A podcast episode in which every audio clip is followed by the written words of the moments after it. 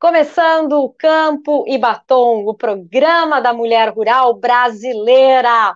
Hoje em novo cenário, com nova cara, começando uma versão nova. Estamos nas redes sociais, youtube.com/campoebatom, facebook.com/campoebatom e também somos Spotify. Não esquece de ir lá curtir, bater o sininho para você sempre receber o programa da Mulher Rural Brasileira, onde todos os convidados e convidadas vêm aqui para aprender, para mostrar e para ensinar. E, claro, aprender muito contigo, mulher rural de todo o país. Vamos falar hoje sobre autoestima e maternidade, o que tem a ver uma coisa com a outra. Para falar sobre esse tema, eu recebo no programa uma mentora de mães, isso mesmo, especialista em psicologia social, educadora parental, certificada pela Positive Discipline Association, coach ontológica e analista estima, e claro, mãe da Helena, Gabriela Rockenbach, bem-vinda a Campo e Batom. Olá, Lê, tudo bem? Muito obrigada, muito feliz de estar aqui contigo, falando diretamente de Porto Alegre. Isso aí, muito legal. Agora, me conta uma coisa, Gabi, o que é uma coach ontológica, que é um nome diferente, uma profissão nova agora desse século, certo? Certo, desse século. Bom, o coaching já é um pouquinho mais conhecido, né? Qual é a proposta do coaching ontológico?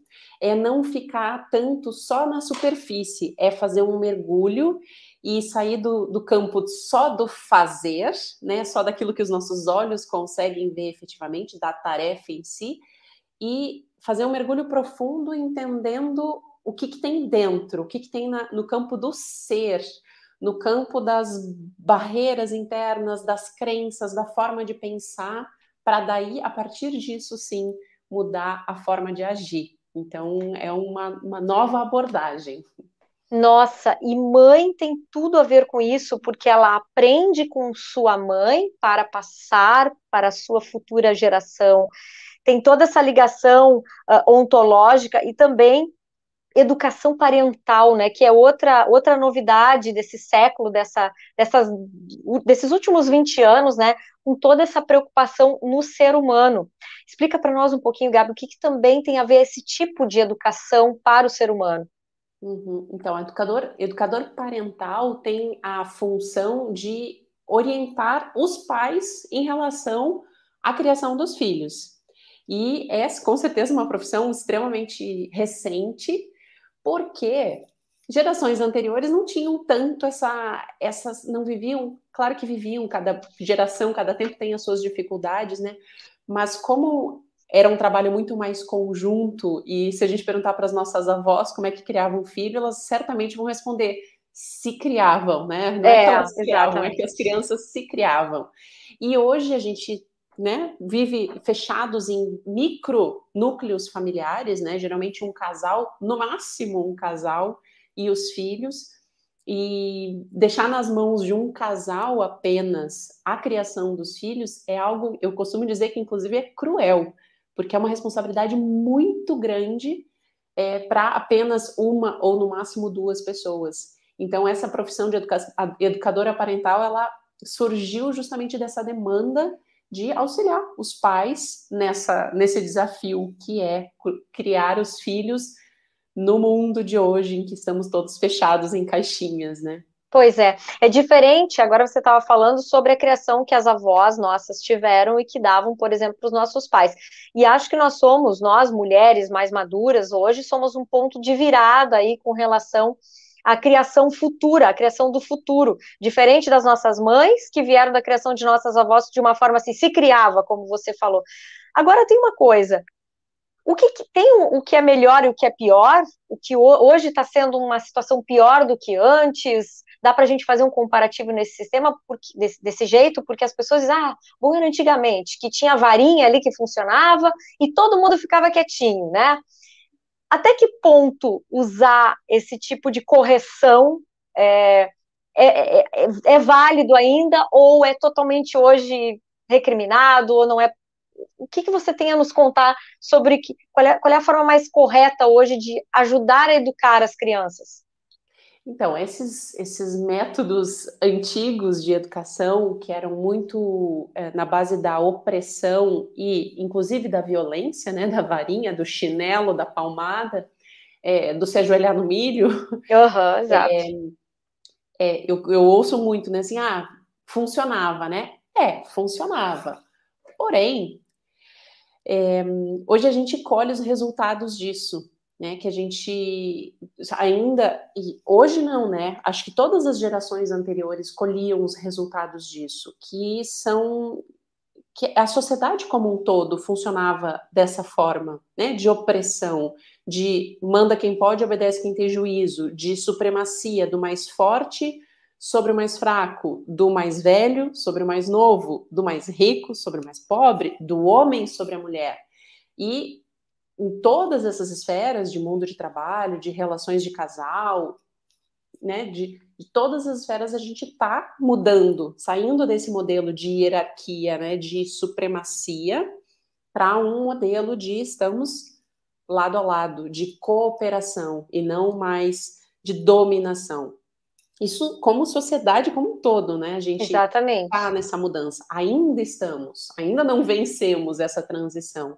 E na educação é preciso também fazer essa mudança, porque a violência, seja ela física ou verbal, ela é isso aqui, né? Ela é dominação do mais forte sobre o mais fraco. E isso tem consequências sérias. Hoje a neurociência já aponta, a psicologia, a psiquiatria já aponta as consequências desse tipo de educação. Funcionava? Sim, funcionava, mas a que custo?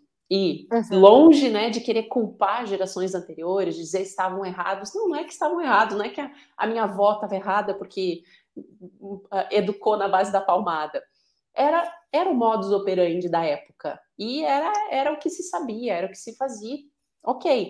Agora, se a gente for olhar, né, existe um melhor, existe um pior, existem os desafios de cada momento. Naquela época, né, há 3, 4, 5 gerações, era uma educação muito mais opressora, que produzia crianças mais obedientes, cegamente obedientes, né? De que só com o olhar do pai já ficavam quietinhas, por medo, e isso teve consequências, né? Que tipo de consequências foram essas, que são as mais evidentes hoje que se apresentam, relacionadas a esse tipo de educação? Perfeito. As mais evidentes que hoje a gente vê bem no nosso cotidiano de mundo adulto, né? Por exemplo, mundo do trabalho. As empresas pedem iniciativa dos colaboradores. Só que a nossa educação tradicional, tanto na escola quanto em casa, não fomenta a iniciativa. Ela fomenta que tu fique ali esperando alguém te dar uma ordem. Então, hoje, aquilo que as empresas lutam para ter iniciativa... Foi proatividade, criatividade. A criatividade não brota numa educação opressora. Não tem como criatividade. Porque o que é a opressão? É eu anular quem eu sou. Eu reprimi o que eu sinto. Porque eu tenho medo da consequência que eu vou... Aí eu recebo ou não. Vamos lá, vamos botar lá atrás, né? A criança recebe ou não. Ela se frustra diante desse não. E aí ela chora. E aí vem o pai e já com a chinela na mão aqui, né? E aí o que a criança faz? Ela oprime o que ela sente. Então essa é outra consequência também. É nosso total analfabetismo emocional. Porque quando crianças, a partir dessa educação, a gente aprende a se distanciar. Eu faço isso aqui, né, por causa do nosso coração, das nossas emoções, né? A gente faz um corte, né? A gente separa as nossas emoções, porque engole esse choro. Tá chorando por quê? Engole esse choro. Não doeu, não foi nada. Levanta e vai lá. E vai juntar, vai cuidar do teu irmão. Então é uma dissociação de si mesmo. E aí temos adultos com muitos problemas emocionais hoje, né? É essa geração que está mais problemática hoje. Tá, e quando é possível, então, educar de forma sem ser opressor, explorando a criatividade da criatura e, ao mesmo tempo, sendo gentil, né? Não sendo opressor. Existe essa possibilidade? Existe. É daí que nascem os educadores parentais, né? A minha formação de educadora parental é justamente em disciplina positiva, que tem a a filosofia de educação firme e gentil. Aí, claro, que existe uma série de premissas para a gente conseguir aplicar, não são apenas frases prontas, né? É toda uma postura de dentro, é como o coaching ontológico, ele me serviu justamente para isso, que é uma mudança de dentro para fora, é eu entender que a criança vai se frustrar diante de um limite e ela tem todo o direito de se frustrar, e nem por isso eu preciso ceder no limite. Então, eu ponho o limite, eu digo, não, isso aqui tu não pode fazer. A criança chora, eu acolho o choro dela. Eu digo, filho, eu entendo que tu queria muito isso. Eu entendo que tu tá frustrado. Eu tô aqui para te ajudar a lidar com a tua frustração. E o meu limite continua. Então, eu posso colocar o limite, me mantendo firme e acolhendo as emoções da criança, porque as emoções são sempre válidas, né? As emoções são sempre genuínas. Então, eu acolho as emoções e mantenho, e educo o comportamento, né? Educo, eu digo, não, isso aqui não é possível de fazer. E de que forma fazer isso, exercendo paciência e sendo uma pessoa que foi criada de forma diferente? Como adotar essa postura, de onde beber de fontes diferentes para fazer uma criação diferente? Perfeito. Bom, primeira fonte é meu Instagram, né? Me sigam, que eu compartilho muito conteúdo em relação a isso e de forma profunda, porque um grande problema que eu vejo hoje é justamente o excesso de informações que a gente tem acesso, né? O excesso de perfis de Instagram falando sobre o tema, o excesso de conteúdos, de blogs, de YouTube que tem sobre esse tema, acaba confundindo, a gente acaba ficando num nível muito superficial. Então, qual é o meu convite, assim, que eu digo como primeiro passo? O primeiro passo é cuidar de si. Não existe educação sem autoeducação. Eu não tenho como ensinar o outro algo que eu não faço primeiro para mim. Não tenho como dar para o outro algo que eu não dou primeiro para mim. Então, entender que a minha educação foi opressora, entender que eu tive um grau de desamparo na minha infância, talvez, que aconteceram coisas que poderiam ter sido diferentes, deveriam ter sido diferentes, me acolher, né, a partir de adultas, ser para mim mesma aquilo que talvez na infância eu não tive, hoje eu posso me dar isso, me cuidar, me amar, me autoconhecer e entender que a paciência é algo que eu desenvolvo, é um músculo, né? É um músculo que eu tenho que ir lá e malhar esse músculo e desenvolver esse músculo diariamente. E aí, a partir disso, olhar para a criança e eu gosto muito de questionar. Questionar, tá, mas será que castigo é a melhor saída? Será que ameaçar é a única forma de fazer essa criança ir tomar banho? Será que dar uma palmada tá realmente ensinando? Então, eu sempre digo assim, não adianta pegar coisa pronta e dizer, ah, não, a Gabi falou tal coisa, então eu tenho que fazer tal coisa. Não, é muito mais proveitoso usar aquilo, por exemplo, que eu tô falando aqui, para se questionar aí, será que isso faz sentido para mim? Uhum. O que eu posso começar a aplicar no meu dia? É uma das perguntas aqui que a gente tem, ó, castigo e recompensa, funciona de fato castigar e depois recompensar? Isso é uma forma adequada de condução da educação?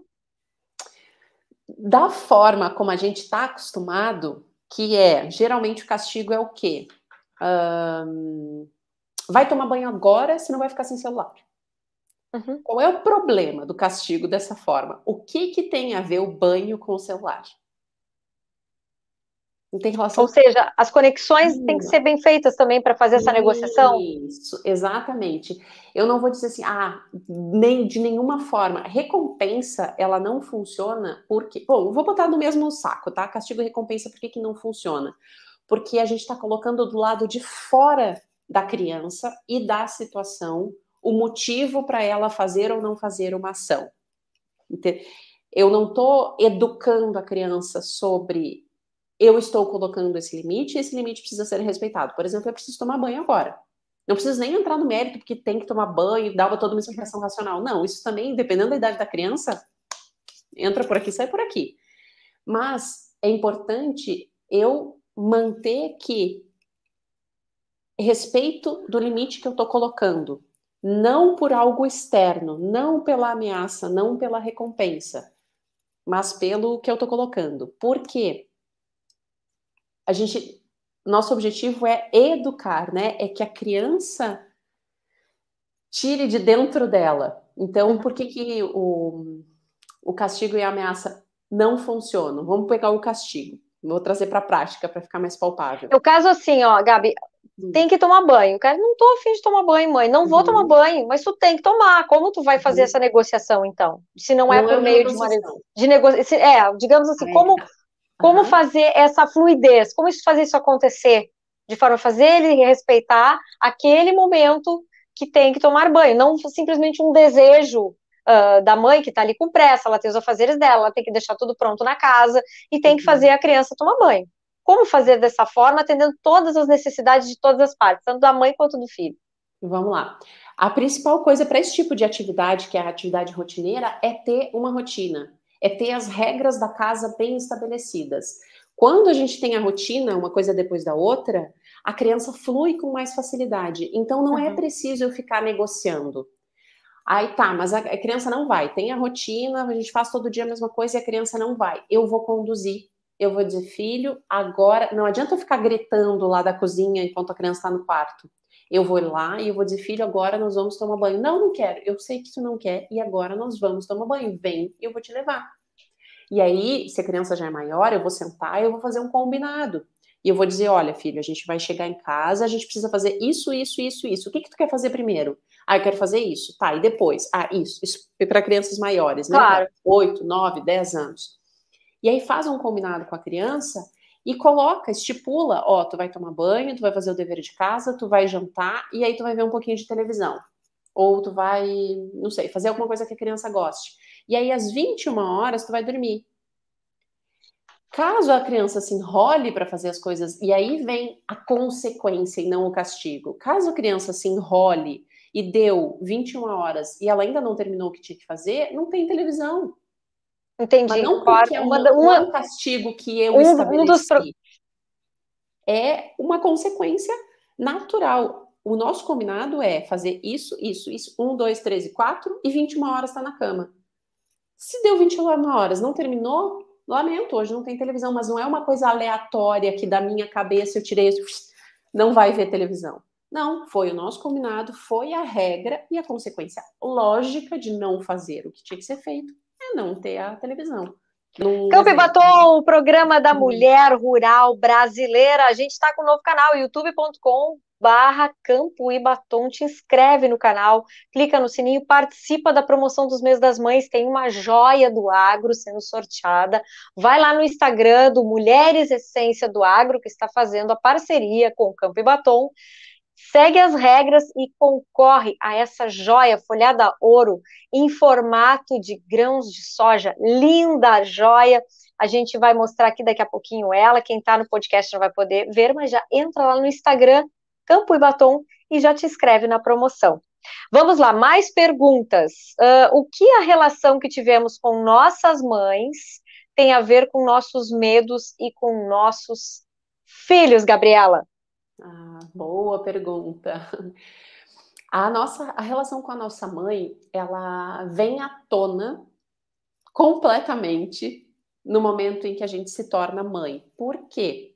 Porque a gente revive do outro lado da moeda, dessa vez, essa relação que é única entre mãe e filho. Então, quando o bebê nasce, é como se mãe e bebê estivessem dentro de uma mesma piscina emocional, de um mesmo campo emocional.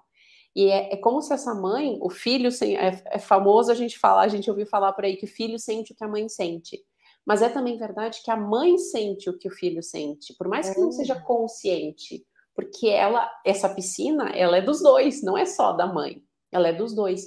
Então, quando a mãe se vê... A Laura Gutman fala disso, né? Que é como se fosse uma mente em dois corpos, né? A mãe se vê nessa duplicada nesse corpo de bebê e ela entra em contato com sensações, com emoções que ela viveu quando ela era um bebê, justamente por causa desse vínculo e dessa piscina emocional. E aí, claro, além disso, vem à tona todos os modelos que a gente aprendeu sobre o que é ser mãe. Com quem que a gente aprendeu esses modelos? Com a nossa própria mãe. Então, quando a gente se torna mãe, a a forma como a nossa mãe nos educou, nos criou, conversava com a gente, se comunicava com a gente, como ela lidava com as situações do dia a dia, tudo isso tá como se estivesse escrito no nosso cérebro. Uau. E aí, os caminhos que a gente vai seguir vão quase que automaticamente seguir os mesmos caminhos que a nossa mãe seguia, a não ser que a gente tome consciência, né, com vontade, com empenho, e trabalhando o próprio autoconhecimento, a própria evolução, consiga decidir fazer diferente, caso deseje, né? Porque às vezes foi um bom modelo e tá tudo bem. Mas quando a gente quer mudar esse modelo, também precisa, de novo, fortalecer o músculo. Então, vamos falar um pouquinho mais sobre fortalecer esse músculo, Gabriela, o músculo da autoestima maternal. Que tipo prático de exercício que as mães que estão nos ouvindo e nos escutando podem fazer, já praticar em casa, que tem todas essas características aí que a gente conversou no programa, que tem essas deficiências, que querem melhorar a sua relação com os filhos, podem já começar a praticar agora. Perfeito. Para mim, o ponto número 1, que é o pilar central da autoestima, é o autocuidado. E aí aqui vamos... eu tomar, né, fazer o adendo de que autocuidado não é apenas ir no salão, fazer uma massagem, pintar as unhas, não é apenas isso. Isso também é legal se para a mãe isso tem valor, né? Pode ser que para a mãe, pode ser para uma mulher ir no salão é uma coisa mais chata do mundo. Então isso não vai ser autocuidado para ela. Então o autocuidado, ele é muito, muito, muito particular de cada mulher. E não é só cuidado com o corpo físico. E por que autocuidado? O que que autocuidado tem a ver com autoestima? Porque autoestima é essa imagem que eu tenho de mim mesma, né? É a reputação que eu tenho sobre mim mesma. É como eu me enxergo, como eu me vejo. Isso impacta em tantas coisas. E eu começo a fortalecer, quando a gente se torna mãe, meio que a gente esquece de nós mesmas, né? Principalmente nos primeiros meses. É uma entrega tão grande para aquele bebezinho que a gente se perde de si mesma. E às vezes a gente demora a se reencontrar. E por que que eu trago o autocuidado como primeiro passo? Porque é nesse espaço de autocuidado que eu começo a entrar em contato de novo comigo mesma. Então eu me permiti, às vezes lá nos primeiros meses de recém-nascido, eu me permiti tomar um banho demorado. Demorado de 7 minutos, que seja... mas eu me permiti estar ali inteira, sentindo aquela água, e o autocuidado, a grande chave dele é a intenção. É eu colocar a intenção de me cuidar, porque um banho pode ser só um banho, ou um banho pode ser um momento de cuidado comigo mesma, de amor comigo mesma, de, né, de contemplar aquela água quentinha, os cheirinhos... Tem muita gente que gosta de mexer com plantas, com flores, né? A gente tem muitas ouvintes que adoram esse contato direto com a natureza. Isso seria uma forma de autocuidado também? Maravilhosa, maravilhosa. Para quem a natureza é sempre uma maravilhosa forma de autocuidado. E para quem gosta, é ainda mais. O que é o autocuidado? Ele pode ser feito tanto no corpo físico, quanto no campo emocional, quanto no campo mental, quanto no campo espiritual. E às vezes tem atividades que a gente faz, por exemplo, cuidar de plantas, que nos conectam com tudo, porque eu tô cuidando da planta, eu tô às vezes no sol, eu tô no ar livre, o sol, o ar livre, o ar fresco, é cuidado com o corpo. Eu tô cuidando das minhas próprias emoções, porque quando eu lido com a terra, né, eu tô também trabalhando internamente, eu sempre, né, fazer o trabalho de poda ali, de tirar sujeirinhas, de tirar insos. É também um trabalho, o que eu faço fora se reflete dentro. Então, eu também estou limpando internamente. E também é espiritual, porque somos natureza, né? Então, a gente está em contato com a natureza, também nos faz nos relembrar dessa nossa dimensão. E fora isso, né? O que mais? Ler um livro, meditar, ouvir uma música, contemplar uma obra de arte, fazer um passeio, fazer exercício físico, qualquer tipo de atividade ou de ócio, porque ócio também é autocuidado, aliás, muito importante, que é o simplesmente não fazer nada, e coisa que para mãe é raro, né? A gente se permitir simplesmente não fazer nada e dizer, olha, agora eu vou me sentar, eu vou ficar aqui e eu não vou fazer nada, Porque são nesses momentos de autocuidado, de ócio, de atividades gostosas, né? Sem um propósito, sem um objetivo. Não, eu preciso fazer tal coisa. Para chegar a tal lugar.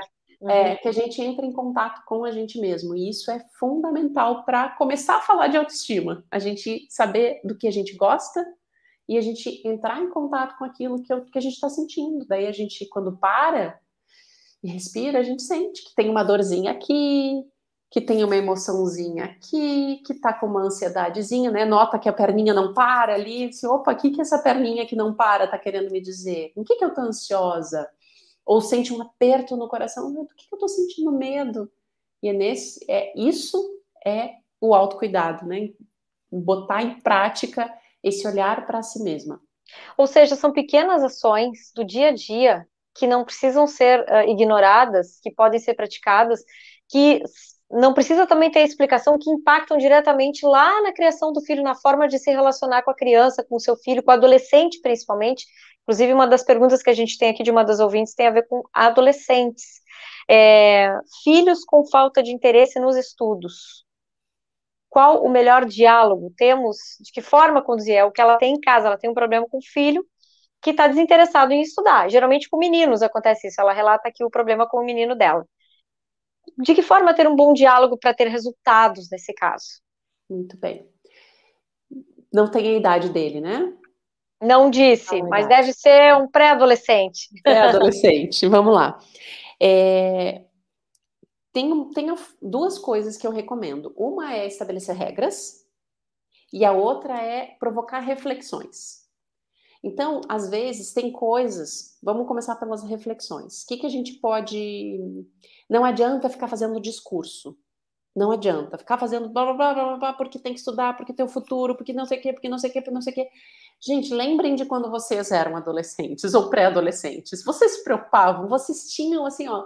Minimamente passavam pela cabeça que vocês tinham que fazer alguma coisa por causa do futuro? Não, simplesmente não é o momento. Não passa pela cabeça. Então, essa é a nossa tarefa de pais, de mães. Então, não adianta ficar fazendo o discurso, mas vale fazer reflexões e dizer assim, ó, vamos combinar um mínimo? Qual é o mínimo? É passar de ano. Tá? Não vamos exigir 10, 9, 10. Vamos estabelecer um mínimo. Passar de ano. O que a gente precisa? O que tu precisa, meu filho, para passar de ano? Né? O que é o mínimo, assim, porque eu entendo que tu não gosta. Também não ficar dizendo, tu tem que gostar, tu tem que gostar. Gente, se a pessoa, e é uma pessoa, né? Vamos esquecer disso, é uma pessoa, é um pré-adolescente, mas é uma pessoa e tem seus gostos. E vamos combinar que estudos na adolescência não tá entre os top interesses, né, da maioria, mas a gente pode dizer assim, ó, eu entendo que tu não é teu interesse, mas assim, a gente precisa passar de ano. Tu precisa passar de ano. O que a gente precisa fazer para passar de ano? Vamos lá. E aí senta e não fala, não dá a resposta. Pede para ele refletir e pensar, ok, eu tenho que tirar tanto nas provas, eu tenho que entregar tais trabalhos. E como que eu posso te ajudar a se preparar para isso, a fazer isso acontecer? E se colocar como ajuda e não como... Vai lá estudar, vai lá estudar, vai lá estudar. E se colocar como essa ajuda. E aí, a partir disso, estabelecer regras. E aí, sim, a partir dessas regras, e aí a regra que eu falei antes do passo a passo da rotina, é excelente, porque coloca na rotina o banho, janta, tarefas ou estudo, e depois o videogame. E aí só vai para o videogame depois que a tarefa está pronta, e essa é a regra. E aí, condução firme e gentil para manter essa regra. Eu li um material sobre você que fala sobre como colocar limites com amor e respeito. Tem a ver com o que a gente está falando agora.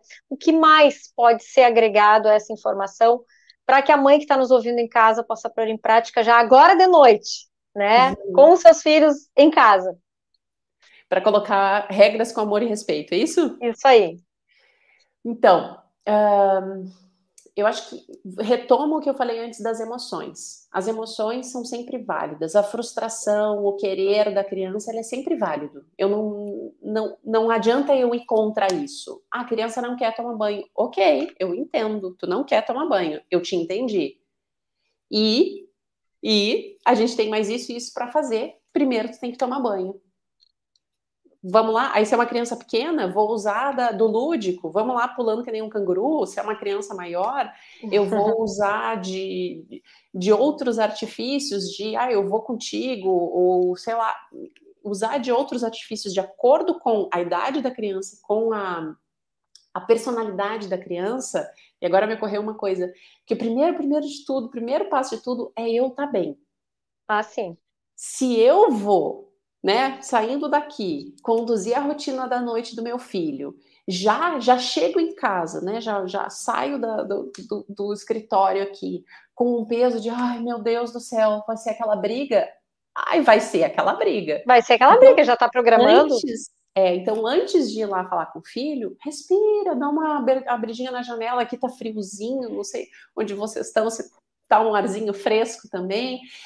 Dá uma respirada e intenciona que hoje eu vou conduzir com leveza, hoje vai ser mais tranquilo. Claro, alinhando as expectativas, né? Se eu tenho uma criança de 2 anos que tá naquela fase do teimar, mas aí eu conduzo com mais tranquilidade, acolhendo a emoção, acolhendo a frustração e conduzindo. E aí aqui uma dica que vale ouro. Falar menos. Eu brinco que o exercício para as mães é esse aqui, ó. Ficar de boca fechada, falar menos e agir mais. Então, se tem que conduzir para o banho, não fica gritando e falando. Tarará, tarará, tarará, tarará.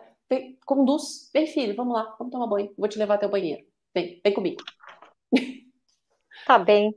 Vale para filho de qualquer idade em casa, porque às vezes tem uns filhos de 30 anos que também precisam passar por esse tipo de situação, hein, Gabi? Aí filhos adultos, aí a gente muda a conversa. Daí é deixar aí é sair, aí é muito o papel da mãe de se retirar e entender que não é mais a responsável por esse ser que já virou adulto, né? Então, daí é outra jornada. Outra jornada. Gabi, estamos finalizando aqui o nosso programa. Tem um recado final aí para dar para as mães que estão nos escutando. Que mensagem você deixa aí? A gente está no mês de maio, mês de refletir, mês de não só dar parabéns para as mães, mas de fazer todo mundo repensar a forma de educar, de melhorar, de ser melhor como pessoa e também como mãe. Que mensagem você deixa aí para as mães que estão nos ouvindo? Eu deixo a mensagem de aproveitar essa... Eu sei que é desafiador, tá? Eu tenho uma de 4 em casa, eu sei que é desafiador, e eu atendo mães de adolescentes, então eu sei que não fica mais fácil com o passar do tempo, eu sei que chega a adolescência, chega a vida adulta e vem outros desafios, é tipo videogame, né? Vai passando de fase. As avós da gente diziam filhos criados, trabalhos dobrados, exato, né? Tem esse ditado antigo aí, que então a máxima vale sempre. Vale. Mas o que eu gosto muito de trazer, né? Que a gente se coloque lado a lado com os filhos. E entenda, a partir desses desafios que a gente tem, independente se é com a birra de 2, se é com a crise dos 6, se é com a queda da infância dos 9, se é com a entrada da adolescência, independente do momento de desafio, que a gente olhe para o desafio e entenda o que eu preciso aprender para lidar com esse desafio. Porque desafio vai vir.